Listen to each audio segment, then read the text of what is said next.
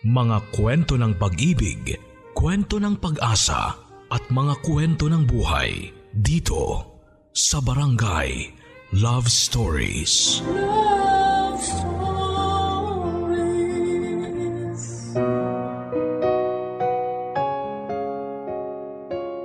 Ang sabi nila, you can't be friends with your ex. Pero para sa iba, mas mabuti nang maging kaibigan ng taong dati mong minahal kesa hayaan siyang mawala at tuluyang lumayo sa buhay mo. Sign daw ito ng pagiging mature kung saan ay tanggap ninyong pareho ang katotohanan ng hindi talaga kayo ang para sa isa't isa. Ganito nangyari mismo sa ating kabarangay ngayong araw na itago na lang natin sa pangalang Kisses kung saan ang ex-boyfriend niyang si Reese ay nauwi sa pagiging boy best friend niya. Saan hahantong ang pagkakaibigang ito nila Kisses at Reese? Ito ang dapat ninyong abangan sa mga kwento ng pag-ibig, buhay at pag-asa sa nangungunang Barangay Love Stories. Dear Papa Dudut, Philippians chapter 1 verse 29 Your pain has a purpose. Ito po ang isa sa mga paboritong verses ko sa Bible na pinanghahawakan ko pa rin hanggang sa ngayon. Malaki ang naitulong nito sa mga pinagdaanan ko sa buhay lalong lalo na sa kwentong ibabahagi ko sa inyo ngayong araw. Bago po ang lahat ay tawagin niyo na lamang po ako sa pangalang Kisses 23 years old na po ako ngayon at taga Cavite. Sumulat po ako sa inyo dahil gusto ko pong i-share ang story namin ng best friend ko. Naitago na lang natin sa pangalang Reese. College po kami noon nang magkakilala kami ni Reese. Kaklase ko po siya sa kursong education. Masasabi ko pong ideal guy si Reese. Bukod po kasi sa pagiging mabait at matalino nito ay may itsura din po siya at makisig ang kanyang pangangatawan. Bonus pa ang nagsiserve siya sa church bilang pianista. Karaniwan nagsisimula ang dalawang tao bilang magkaibigan bago sila pumasok sa isang relasyon. Pero kami po ni Reese ay nagsimula kami bilang magkasintahan bago naging matalik na magkaibigan. First year college kami noon at kasagsagan ng midterms nang magtapad sa akin si Reese na may gusto siya sa akin. Nang mga panahon na yon papadudot ay may feelings na rin po akong nararamdaman para sa kanya. Kaya matapos ang tatlong buwan na panliligaw ay tinanggap ko siya bilang boyfriend. Ang problema nga lang ay masyado pa kaming bata noon. Immature pa kami kung mag-isip at bawat bagay na ginagawa namin ay nauuwi sa selosan. Kaya naman short-lived lang ang naging relasyon naming dalawa. Reese,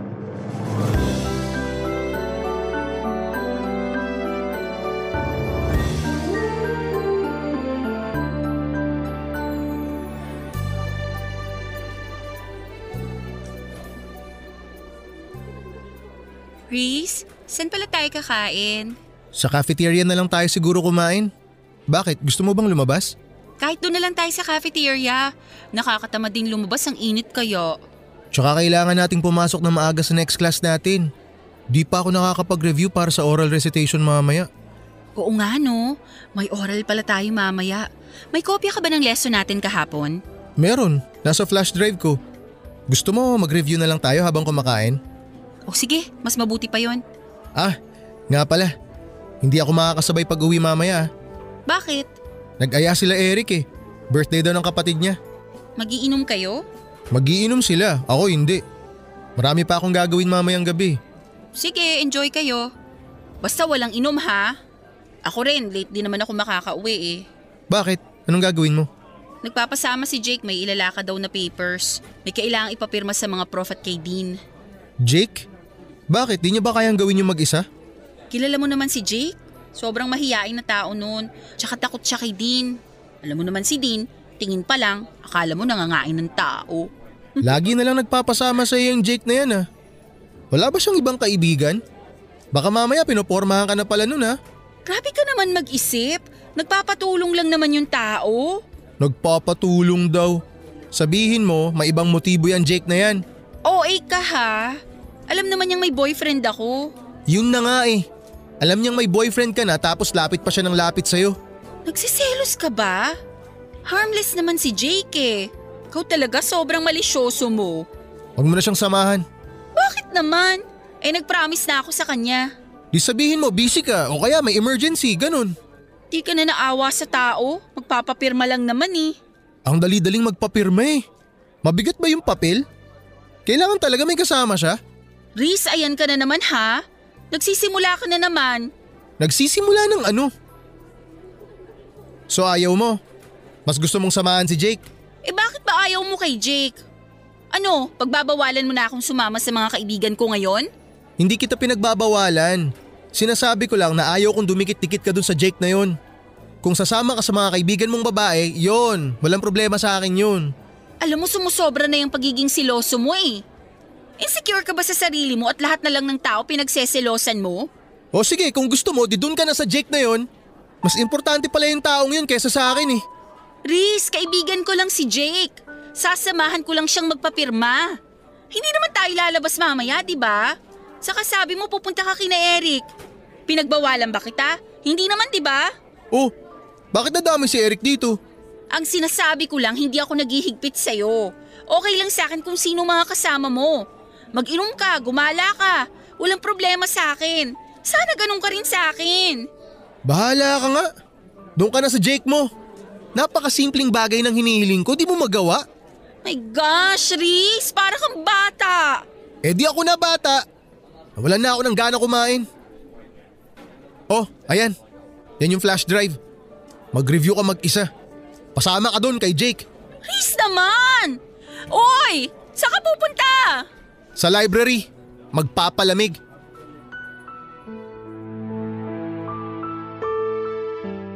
Palagi na lang kami noong away bate ni Reese papadudot.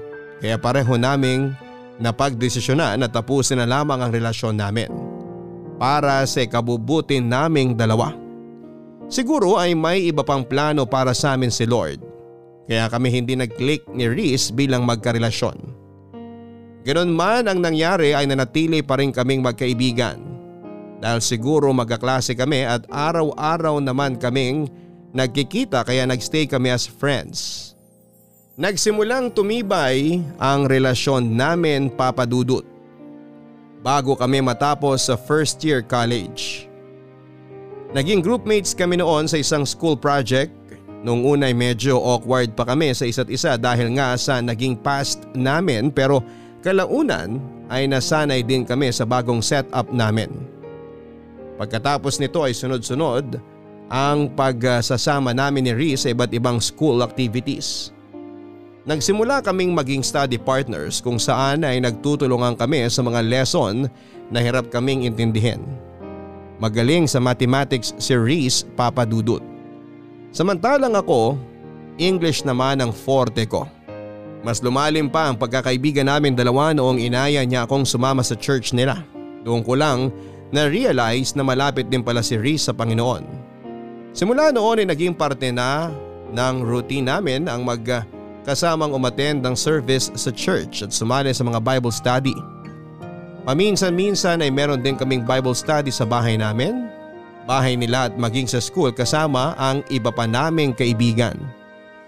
Naging hobby na rin naming pareho ang magsulat ng daily devotion na pareho naming binabasa tuwing katapusan ng buwan. Madalas nga ay nagugulat ako papadudot dahil kasama ako sa devotions niya na siya namang ipinagpapasalamat ko sa kanya at pati na rin kay Lord.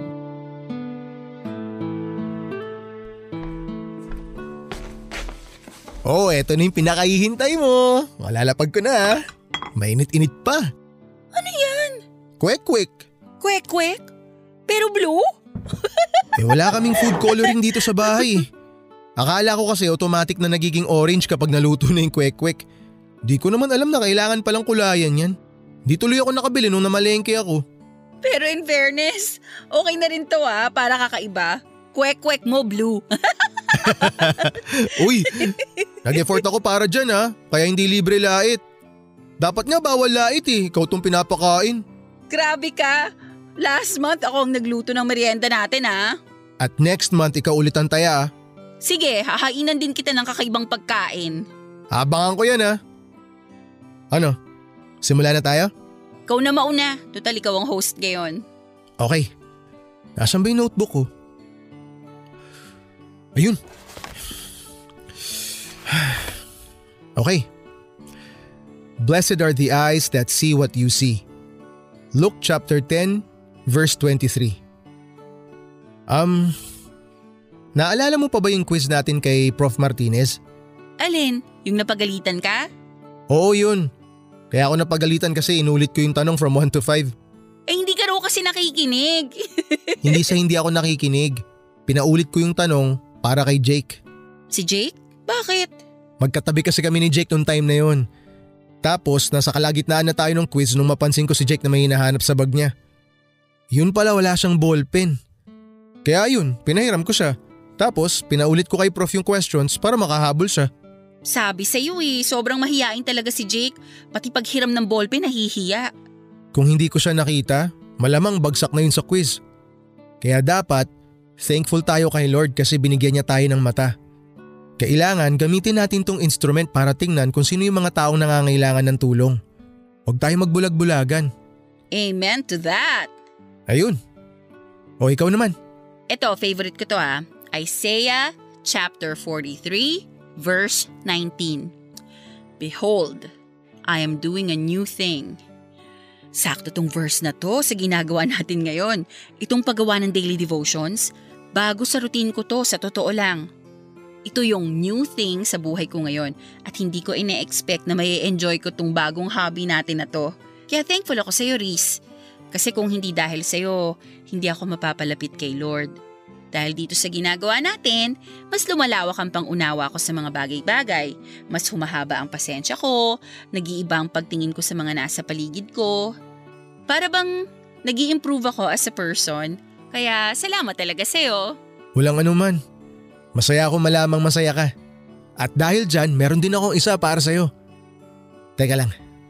Hanapin ko sandali. Ah. Eto.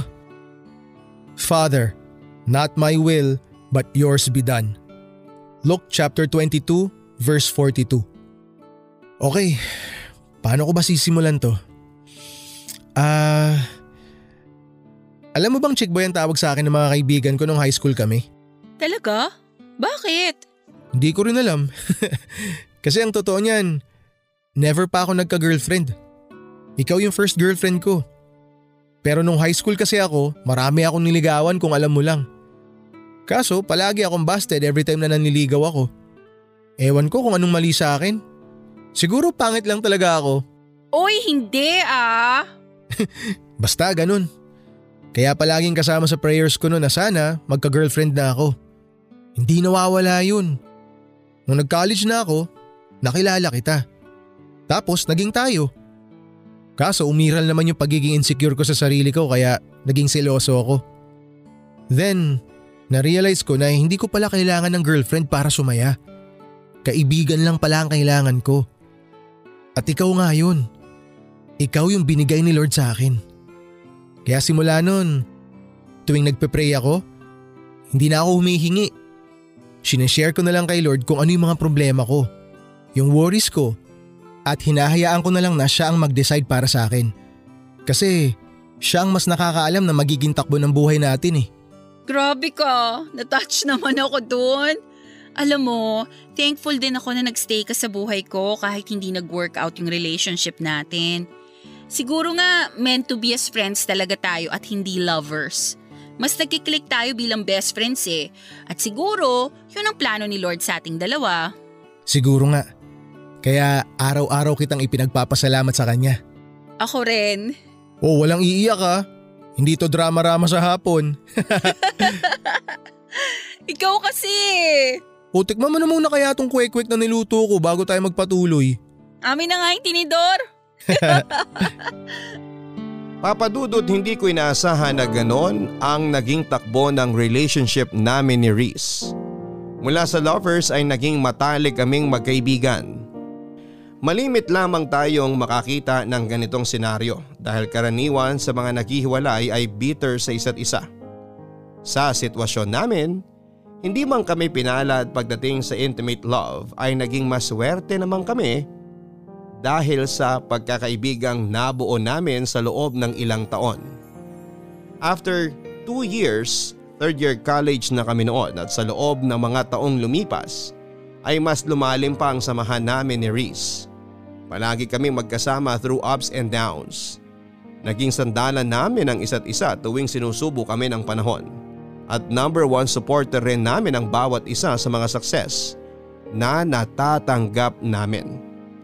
Parang kapatid na nga naging turing ko kay Reese na naging protector ko sa mga taong nakapaligid sa akin. Pero papadudot hanggat tayo'y humihinga ay hinding hindi tayo nauubusan ng pagsubok sa buhay. Dumating ang araw kung saan ay sinubok ang tatag ng loob ko at pananalig sa Diyos. Nangyari ang isa sa mga bagay na pinakatatakutan ko nang matanggap ko ang balita na inatake sa puso ang papa ko na noon ay nagtatrabaho sa ibang bansa. Barangay Love Stories. Barangay Love Stories. Papadudot malaki ang pasasalamat ko kay Lord dahil hindi niya pinabayaan ng papa ko sa abroad.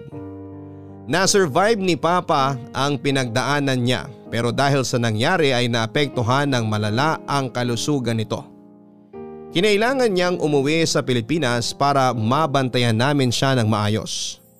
At dahil nga sa pagkawala ng trabaho na inaasahan naming breadwinner sa pamilya ay kinailangan ko pong isakripisyo ang pag-aaral ko para makatulong sa aking mga magulang. Mapalad naman po ako at mabilis akong nakahanap ng trabaho bilang reservation officer sa isang travel agency. Sobrang bilis ng mga pangyayari sa punto ng buhay kong yon papadudot. Sa isang iglap ay maraming nabago sa pamilya namin. Sa mga susunod na problemang dumating sa amin ay aminado akong nawala sa isipan ko si Reese. Sa sobrang busy ko sa trabaho noon at sa pagbabantay sa kalusugan ni Papa ay napabayaan ko po ang pagkakaibigan naming dalawa. Hindi ko siya na-update sa mga pangyayari sa buhay ko at eto ang isa sa mga dahilan kung bakit siya nagkaroon ng tampo sa akin. Saka na lang nalaman ni Reese ang mga pinagdaanan ko noong malaman niyang hindi na pala ako nag-enroll para sa second semester. Masyado na kasi noong mabigat ang family problem namin kaya naisipan kong wag nang idamay paroon si Reese. Kung problema lang sana ito sa school o mga bagay na madali lang solusyonan ay naibahagi ko na ito sa kaibigan ko. Pero dahil personal ko itong problema at ng pamilya namin ay minabuti kong solohin na lamang ito. Nagtampo sa akin noon si Reese dahil pakiramdam niya ay kinalimutan ko na siya at binaliwala ko na lamang basta ang friendship namin. Agad ko naman pong inayos ang gusot sa pagitan namin dahil ayoko rin namang masira ang samahan naming dalawa. Reese! Oh, kisses! Anong ginagawa mo rito? Kanina pa ako pabalik-balik dito sa bahay niyo. Nasa labas ka raw. Naku, pasensya ka na. May pinuntahan kasi ako. May message ako sa'yo kaso hindi mo naman binabasa kaya nagpunta na ako rito. Naku, sorry hindi ko nabasa agad. Ba't ka ba na pa rito? May problema ba? Gusto ko lang sanang mag-sorry. Alam kong nagtatampo ka sa akin kasi hindi ko nasabi sa'yo yung plano ko na mag-stop muna sa school. Alam mo, aminin ko, medyo nakakatampo nga yun. Nagulat na lang ako nung nalaman ko na hindi ka na pala mag enroll para sa next semester. Para bang feeling ko na nabaliwala lang ako? 'Di ba? Lagi naman tayo nagsasabihan ng problema. Bakit ngayon hindi mo nasabi sa akin? Ang dami kasing nangyayari ngayon eh. Hindi ko na alam kung anong uunahin ko.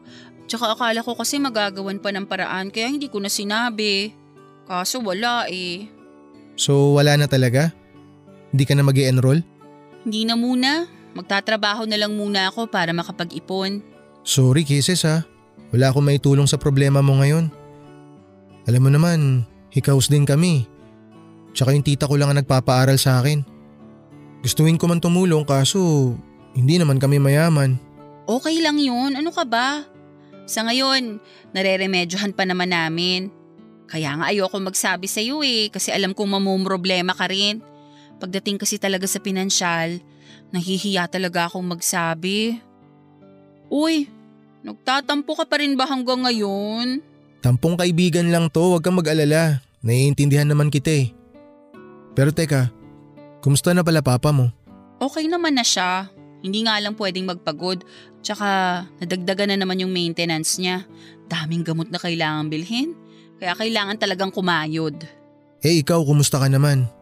Alam ko na lagi tayong nag-uusap sa chat at nagkikita every month para sa mga devotion natin. Pero gusto kong malaman yung totoong nararamdaman mo ngayon. Huwag kang maglihim sa akin, okay? Mas lalo ako magtatampo sa'yo.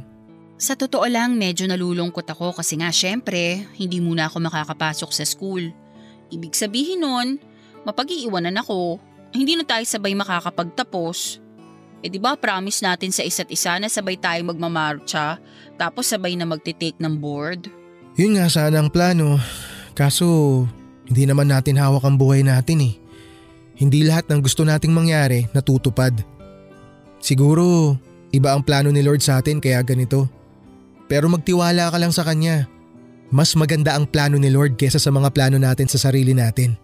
Tama ka dyan. Eh kumusta ka naman sa trabaho mo? Madali lang yung trabaho. Actually, nakapag-adjust naman ako agad. At saka mababait yung mga katrabaho ko, lalo na yung boss ko. Pero syempre, minsan may clients talaga na masungit, kaya kailangan talaga ng mahabang pasensya. Intindihin mo na lang sila. Hindi natin alam kung ano pinagdadaanan nila eh. Alam ko naman yun. Tuwing may ganun nga ako na-encounter, iniisip ko na lang na para sa kinabukasan ko to. Tama yan, maganda yan. Mindset lang. Kaya ayusin mo ang trabaho mo. Kailangan mong bumalik sa pag-aaral. Magiging licensed teacher pa tayo. Oo naman, kaya wag kang magmadali ha. Antayin mo ko. Siyempre, ikaw pa ba? Pero wag ka ring magmadali. 'Di ba sabi nga, don't rush what God is taking time to prepare. Tiwala lang tayo sa timing niya. Tatandaan ko yan. Basta ako work, work, work. Tapos ikaw naman, pagbutihin mo yung pag-aaral mo ha. Okay po, Nay. O sige na, uwi na ako. Uwi ka na agad? Pasok ka muna sa bahay. May merienda ata sa loob. Meron ba? O sige, tara. After a year ay mabilis din namang naibalik ang dati sa pamilya namin. Dahil sa sipag at tiwala kay Lord ay unti-unti rin kaming naging financially stable. Hindi na rin po bumalik sa ibang bansa si Papa. Minabuti naming manatili na lamang siya dito sa Pilipinas para sa ganoon ay mabantayan namin siya. Mas mabuti na pong maging maingat dahil kapag pinayagan namin siyang bumalik sa abroad ay baka maulit na naman ang nangyari sa kanya. Hindi ko po kaagad iniwan ang work ko at nagpatuloy ako sa pagtatrabaho para mapaghandaan ang pagbabalik ko sa pag-aaral. Gusto ko po kasing magkaroon ng sapat na ipon para masuportahan ang sarili ko at hindi na umasa sa mga magulang ko.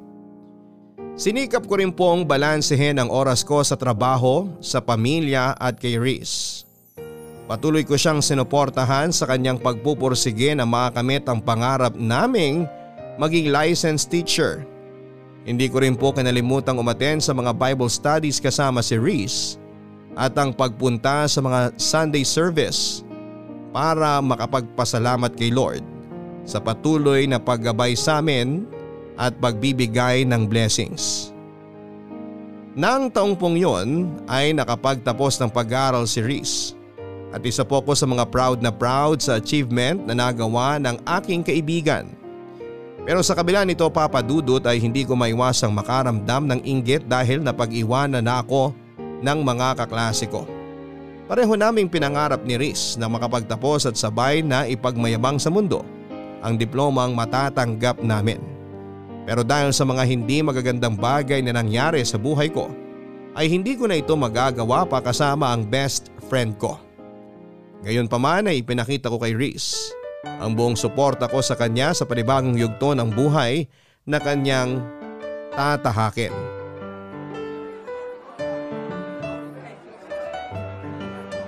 Ate Kisses! Nandito kami! Uy, Jenica! Kanina ko pa kayo hinahanap, nandito lang pala kayo. Ang daming tao, grabe.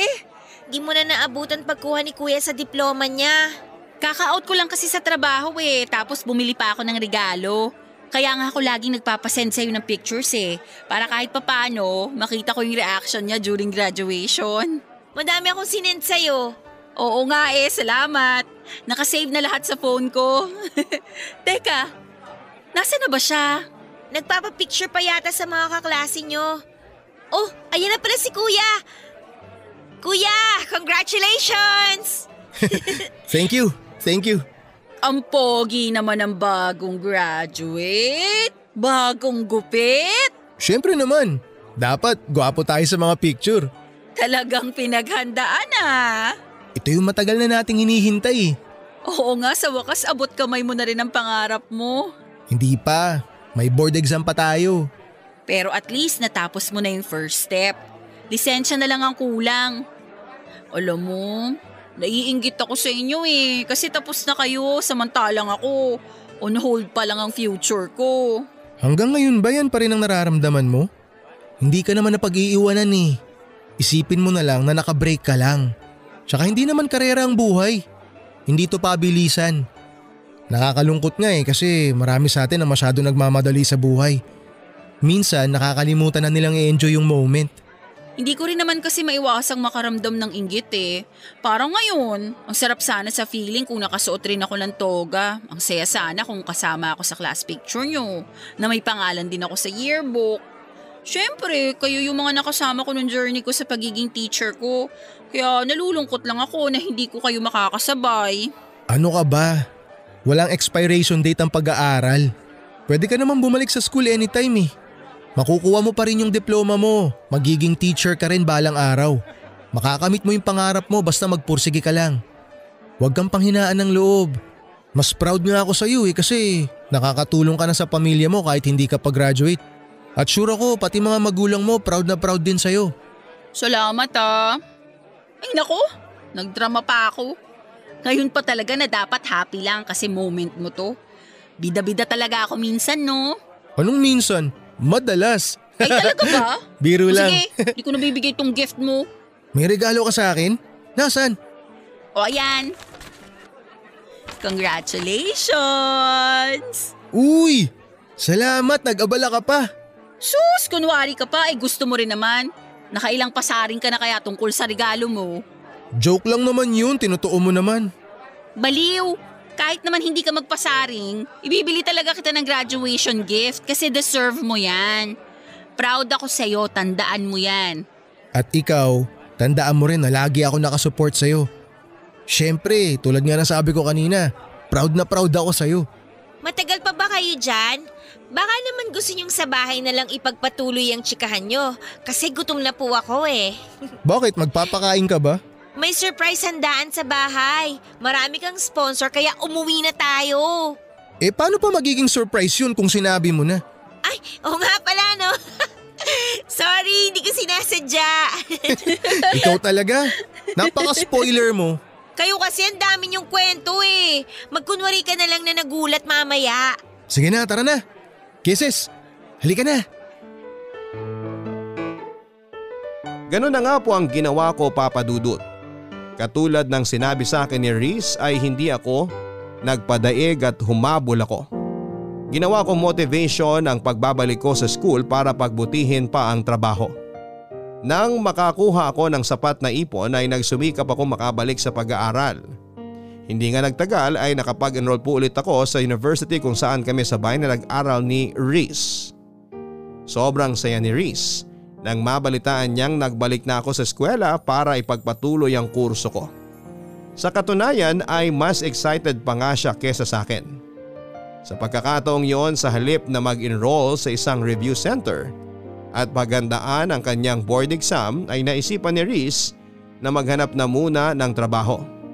Ayon sa kanya siya naman na mag-iipon habang ako ay nag-aaral pa. Gusto raw kasi niya na hintayin ako para sabay kaming makapag-review at sabay na maging lesensyadong guro. Yung kasi ang pangako namin sa isa't isa papadudot na sabay naming aabutin ang mga pangarap namin.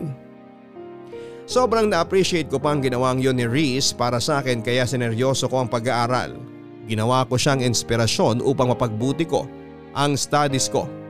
Pero ang hindi ko alam papadudot ay may iba pa palang plano ang tadhana para sa aming dalawa. Nasa kalagitnaan na ng school year noon nang isang masamang pangyayari ang naganap. Barangay Love Stories. Barangay Love Stories. Papadudot kasagsaga noon ng final exam para sa midterms. Karaniwan, pagkagising ko sa umaga ay ang cellphone ko ang una kong chinecheck. Pero ng araw na yon ay diretso kagad ako sa CR pagkamulat ng mga mata ko para maligo. Na-late po kasi ako ng gising kaya kinailangan kong magmadali. Hindi ko alam kung bakit pero ng araw na yon ay hindi ko sinunod ang daily routine ko. Kadalasan ko po kasing binabati ng maaga si Reese bago ko simula ng araw ko. Pero hindi ko ito nagawa ng panahon na yon. Umabol pa ako sa pagre-review habang papunta sa eskwelahan. At pagkarating sa eskwela ay diretso kagad kami sa examination. Sobrang busy ko ng araw na yon papadudot.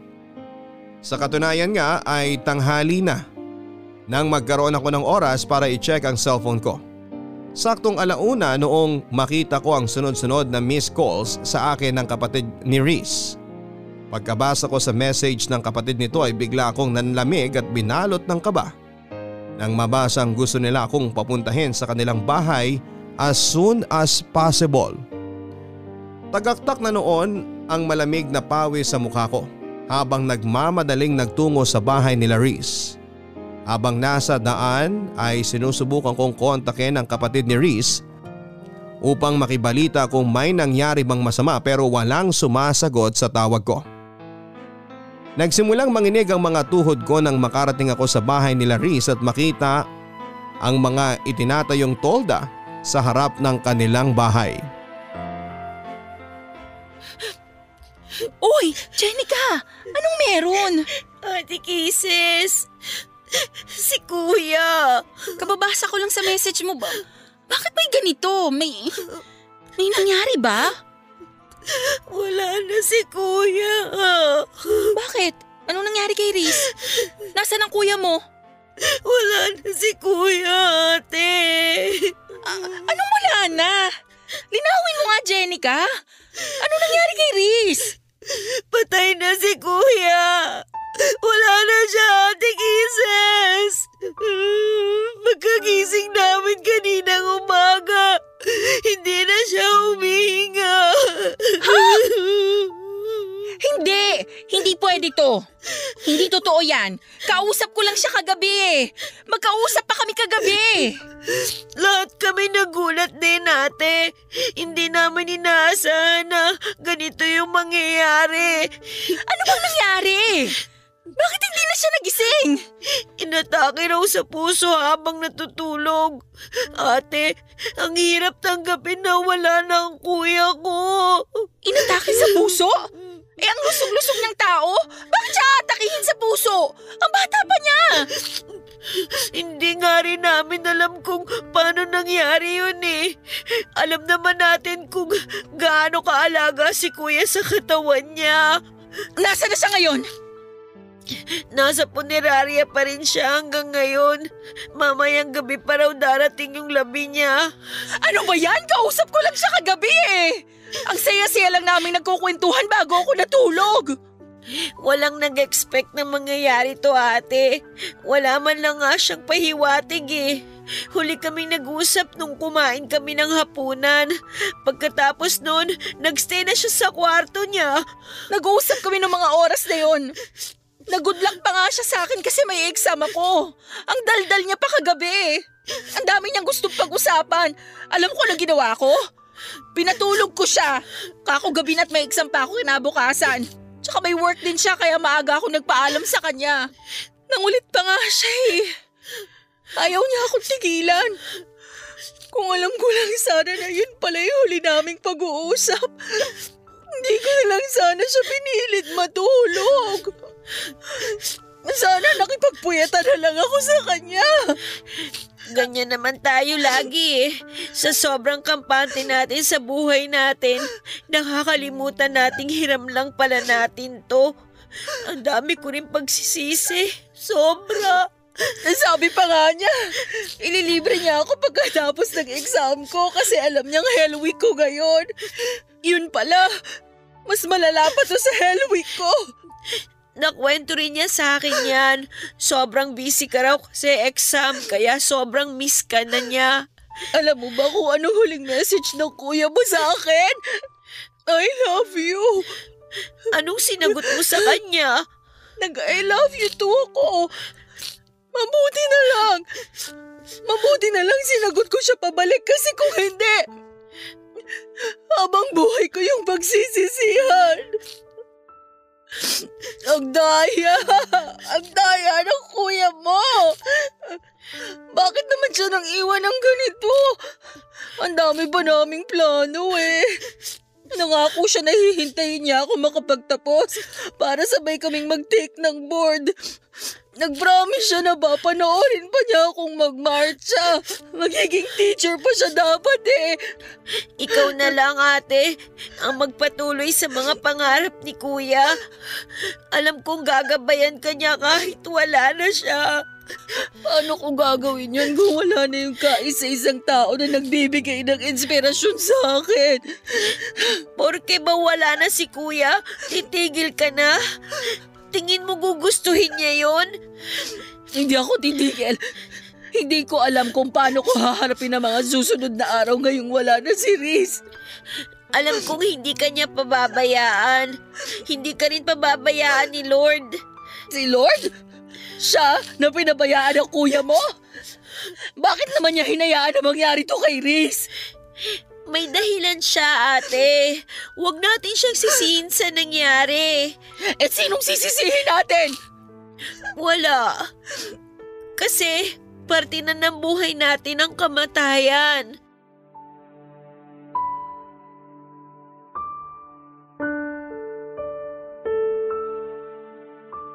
Papadudot habang nilalapitan ko, ang kabaong ni Reese ay parang pelikula na nag-flashback sa isipan ko ang mga ala-ala naming dalawa. Simula noong una kaming nagkita, noong niligawan niya ako at noong mga panahong away-bati kami bilang mag-boyfriend at girlfriend. Bumalik ako sa mga panahong sabay pa kaming pumasok sa klase.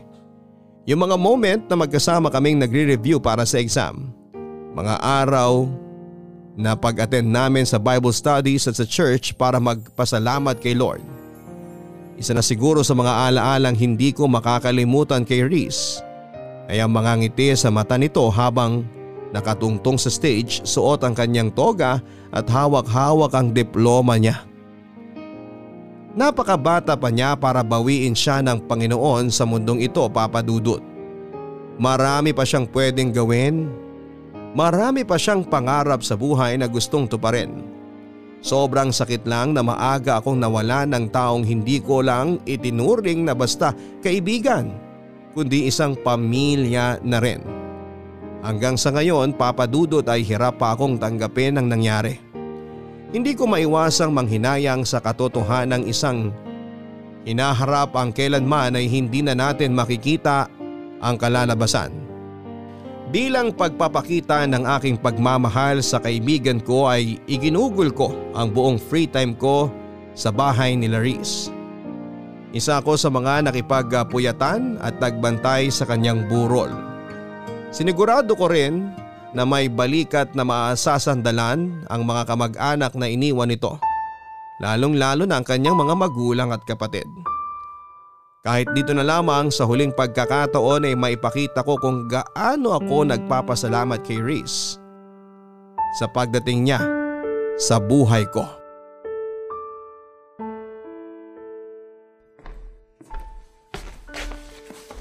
Oh, Ate Kisses, gising ka na pala. Pasensya na, nakatulog ako.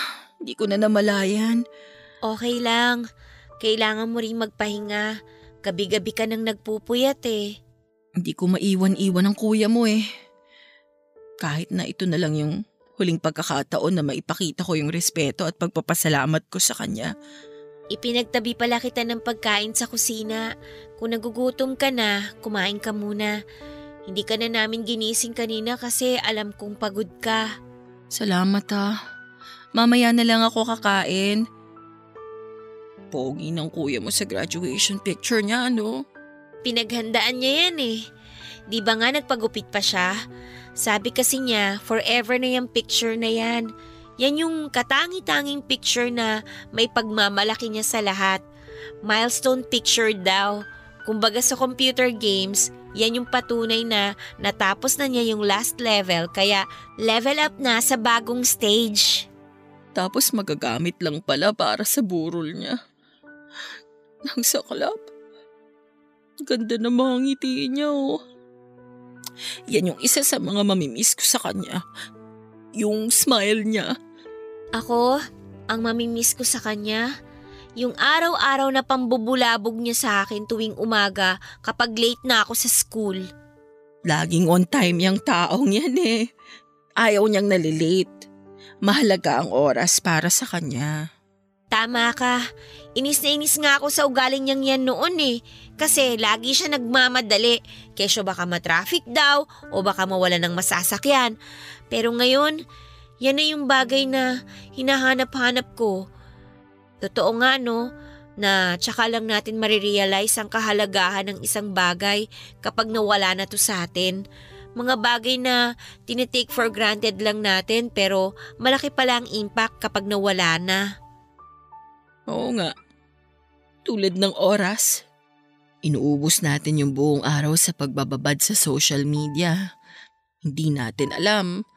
Nababawasan na pala yung oras na dapat eh kasama natin yung mga taong mahal natin.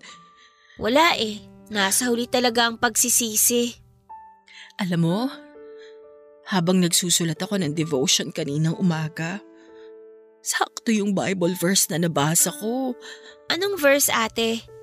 Philippians chapter 1 verse 29. Your pain has a purpose. Ilang oras akong nakatunga nga lang sa verse na yan. Iniisip ko kung anong purpose ng pain na nararamdaman ko ngayon. Kaso, kahit anong isip ko, wala akong makitang rason. Kung bakit kailangan nating masaktan ng ganito.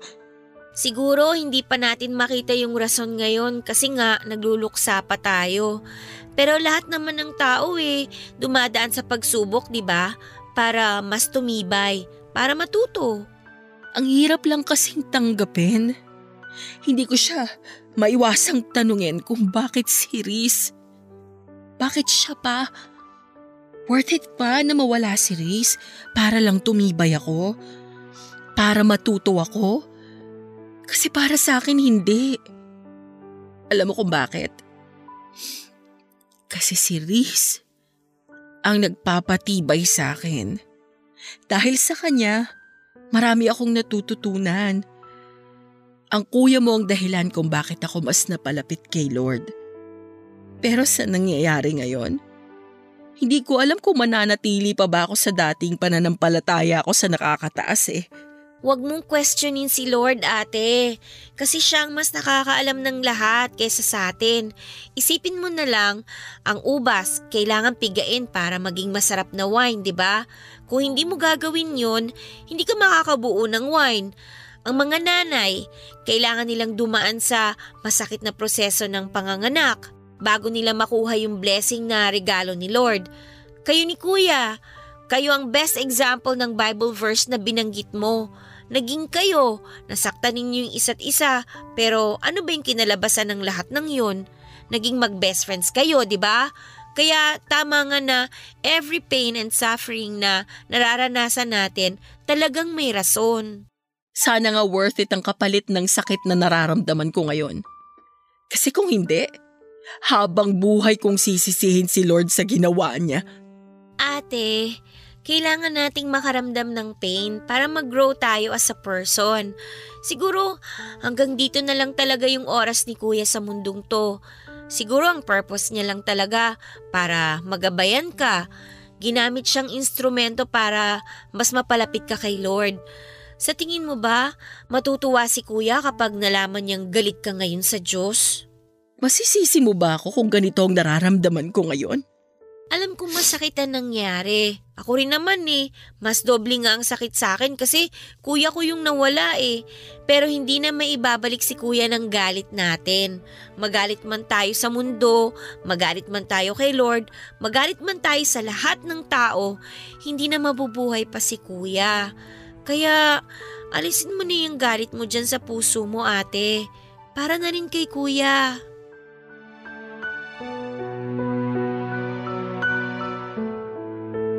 Mahigit isang linggo rin po naming pinaglamayan ng mga labi ni Riz bago siya inilibing sa kanyang huling hantungan.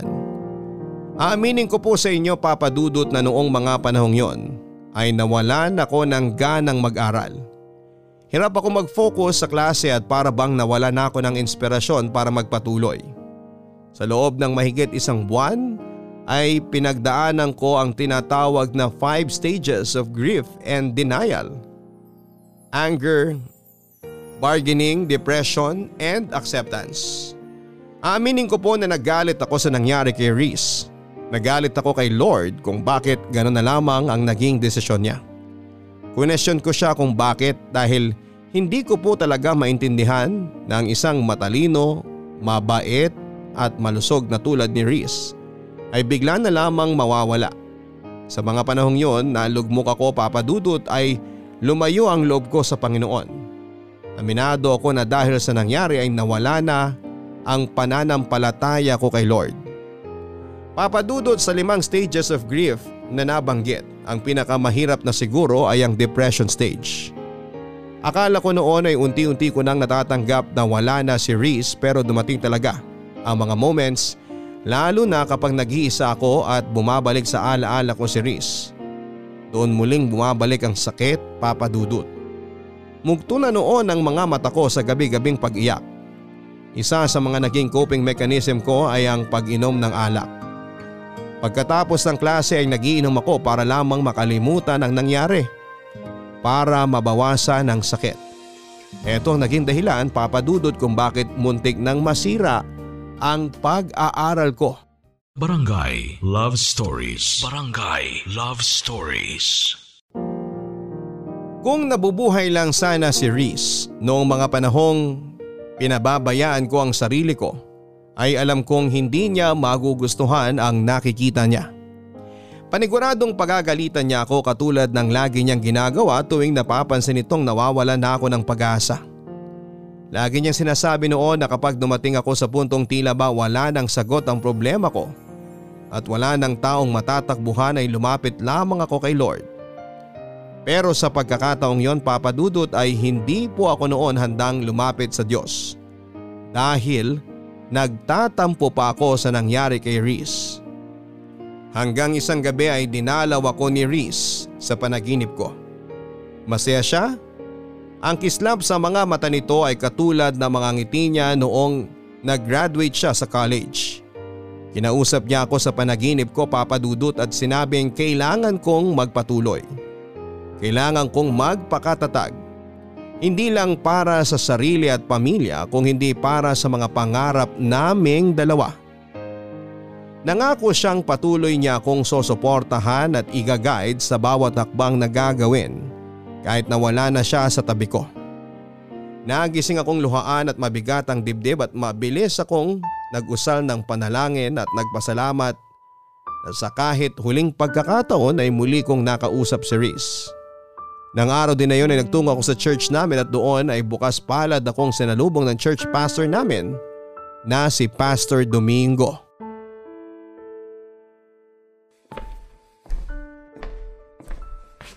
Hello Kisses, good morning sa'yo. Good morning po, Pastor Domingo. Masyado po ata akong napaaga ngayon. Sakto lang ang dating mo pero mamaya pang service. Maupo ka muna rito. Magkwentuhan tayo sandali. Eh, sige po, salamat. Kumusta ka na? Ngayon na lang ulit kita nakita rito ah. Oo nga po eh. Marami lang po kasi akong ginawa nitong nakaraang linggo, kaya po hindi na ako nakapunta rito. Nabalitaan ko nangyari sa kaibigan mong si Reese. Gusto kong malaman mo na nakikiramay ako sa pinagdadaanan mo ngayon, Kisses. Salamat po, Pastor. Kay bait na bata. Naalala ko pa nung una mo siyang ipakilala sa akin. Sobrang bibo. Natuwa ako nung malaman ko na active din pala siya sa simbahan nila at magaling pang gumamit ng organ. Sobrang lakas po talaga ng pananampalataya ni Reese kay Lord. Kaya hanggang ngayon, hindi ko pa rin talaga lubos maisip kung bakit gano'n na lang ang sinapit niya. Parang napaka-unfair eh. Kung sino pa yung mabait, yung taong marami sanang maiaambag sa lipunan, yung taong maraming natutulungan, sila pa yung unang binabawi sa atin. Bakit hindi kunin ng Diyos yung mga kriminal, yung mga mamamatay tao dyan? Dapat kinuha niya yung mga taong hindi takot gumawa ng kasalanan kasi sila ang dahilan kung bakit sobrang dumi ng mundo. Walang pinipili ang kamatayan, Kisses. Pero sa tanong mo kung bakit nauunang mawala mga taong mababait, ito ang sagot ko dyan. Kasi maaga silang namulat. Marami na silang kabutihan na gawa sa puntong wala na silang kailangan pang patunayan sa Diyos. Kumbaga, tapos na yung journey nila. I- hindi ko po kayo maintindihan. Sabihin nating may tanim kang kamatis. Alin sa mga bunga nitong unang pipitasin mo? Siyempre yung hinog, di ba? Kasi dumating na sila sa oras na kailangan na silang pitasin. Yung mga may iwan, sila yung kailangan pa ng panahon para lumaki na maayos. Ang ibig niyo bang sabihin? Kaya naiiwan ng mga masasamang tao dahil deserve nilang mabuhay ng mas matagal? Naiiwan ang mga masasamang tao kasi sila yung paulit-ulit na binibigyan ng chance ni Lord para magbago. Binibigyan sila ng oras para pagsisiyan ng mga maling bagay na ginawa nila. Para harapin ang bunga ng kasalanan ginawa nila. Katulad ng kamatis, kailangan pa nila ng panahon para magbago. At kung kailan hinog na sila, saka na lang sila makakabalik sa paraiso ng Diyos. Kaya nga po unfair, di ba? Unfair para kanino? Para sa atin o para kay Reese? Para kay Reese. Kasi marami pa siyang pangarap na hindi niya mararanasan kasi maaga siyang binawian ng buhay. Sa tingin mo, mas maganda bang manatili dito sa lupa si Reese kesa sa paraiso ng Panginoon? Hindi ko po alam. Huwag ka malungkot dahil wala na si Reese. Ituring mo siya na mapalad dahil nasa langit na siya kasama ang Panginoon. Hindi niya na kailangan pa mag-suffer sa mundong ito na puno ng kasalanan. Magdiwang ka kasi nasa paraiso na siya, ang lugar na may panghabang buhay na kapayapaan. Sobrang miss ko na po talaga siya, Pastor. Gamitin mo ang mga alaala niya para magpatuloy. Mahirap ang mawala ng mahal sa buhay. Pero once na tinanggap mo na ang katotohanan nasa masayang lugar ng kaibigan mo, sigurado akong hindi na sakit ang magiging dulot ng mga alaala niya, kundi saya at pasasalamat na kahit sa maikling pagkakataon ay nagkakilala kayong dalawa. Lagi ko po yung tatandaan. Marami pong salamat, Pastor. Walang anuman. Gusto mo bang maging Bible reader sa susunod na linggo? Sige po. Pwede po ba? Oo naman, pwedeng pwede. O siya, maiwan na kita rito ha. Kailangan ko pa mag-prepare para sa service natin. Maraming salamat po ulit, Pastor. Huwag mong hayaang sirain ang nararamdaman mo ang pananampalataya mo sa Diyos. Malalampasan mo rin lahat to. Magtiwala ka sa Kanya. Papadudot muli akong nabigyan ng pag-asa nang makausap ko si Pastor. Tama ang mga sinabi niya at alam kong yun din ang bagay na sasabihin sa akin ni Reese kung nabubuhay pa siya papadudot. Unti-unti nga ay nakatungtong din ako sa acceptance stage. Sa mga sumunod na buwan ay tinanggap din ng sistema ko na wala na talaga si Reese. Mahirap pero kinailangan kong magpatuloy at ginamit kong motivation ang mga pangarap naming dalawa ni Reese. Kasabay nito ay ang muling pagbabalik ng tiwala ko kay Lord. Humingi rin ako ng tawad sa kanya dahil question ko siya. Isang bagay na naging defense mechanism ng mga taong nasasadlak sa buhay. Mag-isa man ay pinagpatuloy ko ang pag-aaral ko papadudot. Pinilit kong magpatuloy sa buhay para kay Reese. Alam kong matutuwa siya kapag dumating na ang araw na suot ko na ang aking toga at nagmamarcha sa sarili kong graduation day. Hindi nga nagtagal ay dumating na nga po ang araw na pinakahihintay ko. Natapos ko ang kurso ko at lahat ng paghihirap at sakripisyong ginawa ko ay inalay ko lahat kay Reese. Habang inaabot ko ang aking diploma sa stage ay hindi ko po maiwasang malula habang ini-imagine ko na na isa si Reese sa mga daang taong nanonood sa crowd. Pumapalakpak at humihiyaw para sa tagumpay na nakamit ko. Pagkatapos ng graduation ay nagkaroon ng kaunting salo-salo sa bahay para i-celebrate ang pagtatapos ko ng pag-aaral. Inimbita ko ang kapatid ni Reese pati ang mga kaibigang naging parte ng college years namin at doon ay sinariwa namin ang mga naiwang ala-ala ni Reese.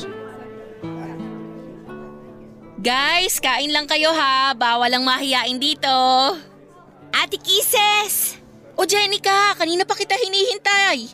Kala ko di ka na darating eh. Dumaan pa kasi ako sa puntod ni Kuya eh. Ako na nagbalita sa kanya na graduate ka na. Talaga ba? Plano ko ring bisitahin siya bukas eh. Halika, kumain ka muna. Ito pala yung gift ko sa'yo ate. Congratulations! Naku, thank you. Tapos, ito naman, galing kay kuya. Ha? Habang naglilinis kasi ako ng kwarto niya, nakita ko tong notebook sa desk niya. Dito niya sinusulat yung daily devotions niya. Alam ko na once a month, binabasa niyo sa isa't isa yung mga devotion ninyo. Kaya gusto kong ibigay sa iyo to.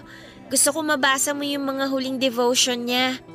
Hindi naman siguro magagalit si kuya na pinakialaman ko yung gamit niya, di ba? Tsaka, alam ko naman na gusto rin niya na mabasa mo yung mga final devotion niya. Salamat, Jenica ha. Ito na siguro yung pinakamagandang gift na na na-receive ko ngayong araw. Kumusta ka naman na ate? Eto, nagpapatuloy pa rin sa buhay. Tatapusin ko tong pangarap namin ni Reese. Promise ko yan eh. Malapit na! Ilang kembot na lang! Oo nga. Pero mahaba-haba pa to. Kailangan ko pang mag-review para sa board at kailangan ko pang pumasa para makakuha ng lisensya. Kayang-kaya mo yan, ikaw pa! Oo naman, kakayanin ko to. Pero alam mo, aaminin ko sa'yo. Sobrang miss na miss ko na si Reese. Araw-araw kong pinagpipray na sana dalawin ulit niya ako kahit sa panaginip lang. Sobrang thankful nga ako sa'yo ate eh. Kasi nandyan ka na nagmahal kay kuya nung nabubuhay pa siya. At least dahil sa'yo, naging masaya ang buhay niya. Sabi nga nung nabasa kong quote sa Facebook, kapag naging kaibigan mo raw ang ex mo, ibig sabihin nun, hindi tumigil yung pagmamahal mo sa kanya. At totoo naman yun kasi nakita ko kung gaano nyo kamahal ang isa't isa. Wala naman sa label yan eh. Best friends man yan o jowa, ang pinakamahalaga pa rin at the end of the day, eh mahal niyo yung isa't isa. Yun ang ginawa namin ni Reese. Kaya mas lalong lumalim yung relationship namin. Natumbok mo ate! so, ano na palang plano mo after graduation? Mag-work ka ba or magpe-prepare ka na kagad para sa exam? mag enroll na agad ako sa review center. Gusto ko makakuha ako agad ng license para makapag-start na akong magturo. Abot kamay ko na tong pangarap namin ni Riz eh. Kaya ayoko nang patagalin pa. Ngayon pa lang, i-congratulate na kita ate. Good luck sa'yo ha. Palagi kitang isasama sa prayers ko. Salamat. O sige na, kumain ka na dyan. Magpakabusog ka ha, huwag kang mahiya. Nagluto talaga si mama ng maraming handa para sa araw na to. Maiwan na muna kita dyan ha. Nag-prepare kasi ako ng message eh. Gusto ko magpasalamat bago umalis yung ibang bisita. Sige lang ate, wag mo na ako alalahanin dito. Good afternoon po sa inyong lahat. Um, habang kumakain kayo, gusto ko lang magpasalamat sa mga taong naging parte ng journey ko na to. Siyempre, una sa lahat, kay Lord dahil hindi niya ako binitawan at patuloy niya akong ginabayan sa pag-aaral. Second, sa family ko. Especially kina mama at papa na walang sawang sumuporta sa akin at nagpagod para lang makapag-aral ako. Sa mga kaibigan at kaklase ko na nagpakopya sa akin, joke lang po. at kay, kay Reese, na naging inspirasyon ko. Kung nasan ka man ngayon, alam kong nakikinig ka. Congratulations! Congratulations sa ating dalawa. Gusto kong malaman mo na araw-araw kitang namimiss. At kahit na nasa langit ka na. Alam kong nag-cheer ka pa rin para sa akin. Lagi kang magiging isa sa mga rason ng lahat ng tagumpay na matatamasa ko. Kahit na magkaroon ako ng sariling pamilya, lagi akong maglalaan ng puwang sa puso ko para sa'yo. Thank you, Reese. Until we meet again. I love you sa pinaka the best na best friend sa buhay ko.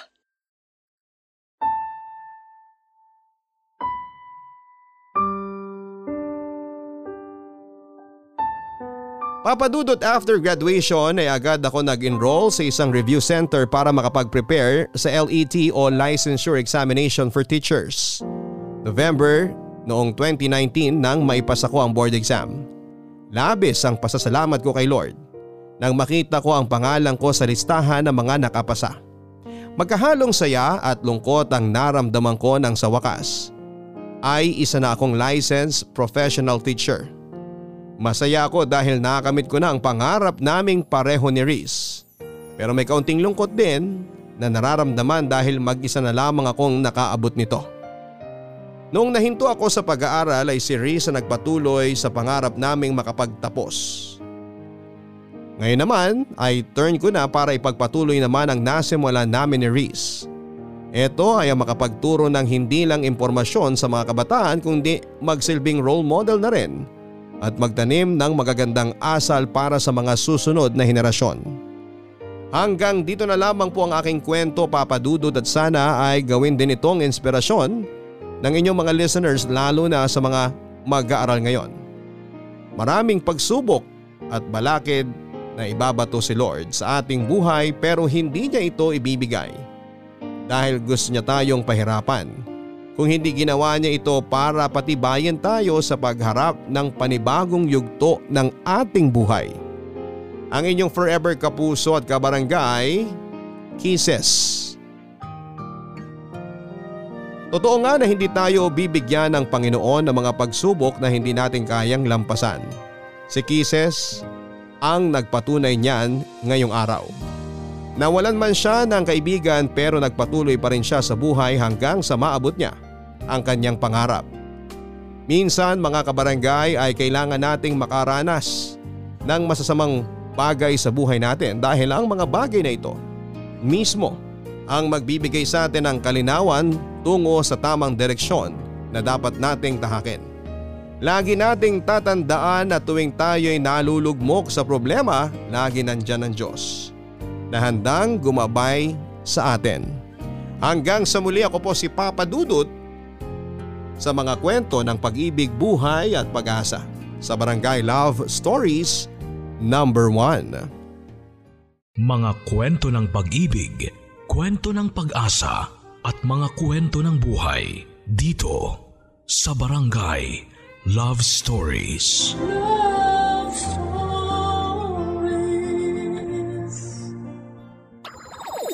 Nagustuhan ng iyong napakinggan? Ituloy yan via live stream sa www.gmanetwork.com/radio.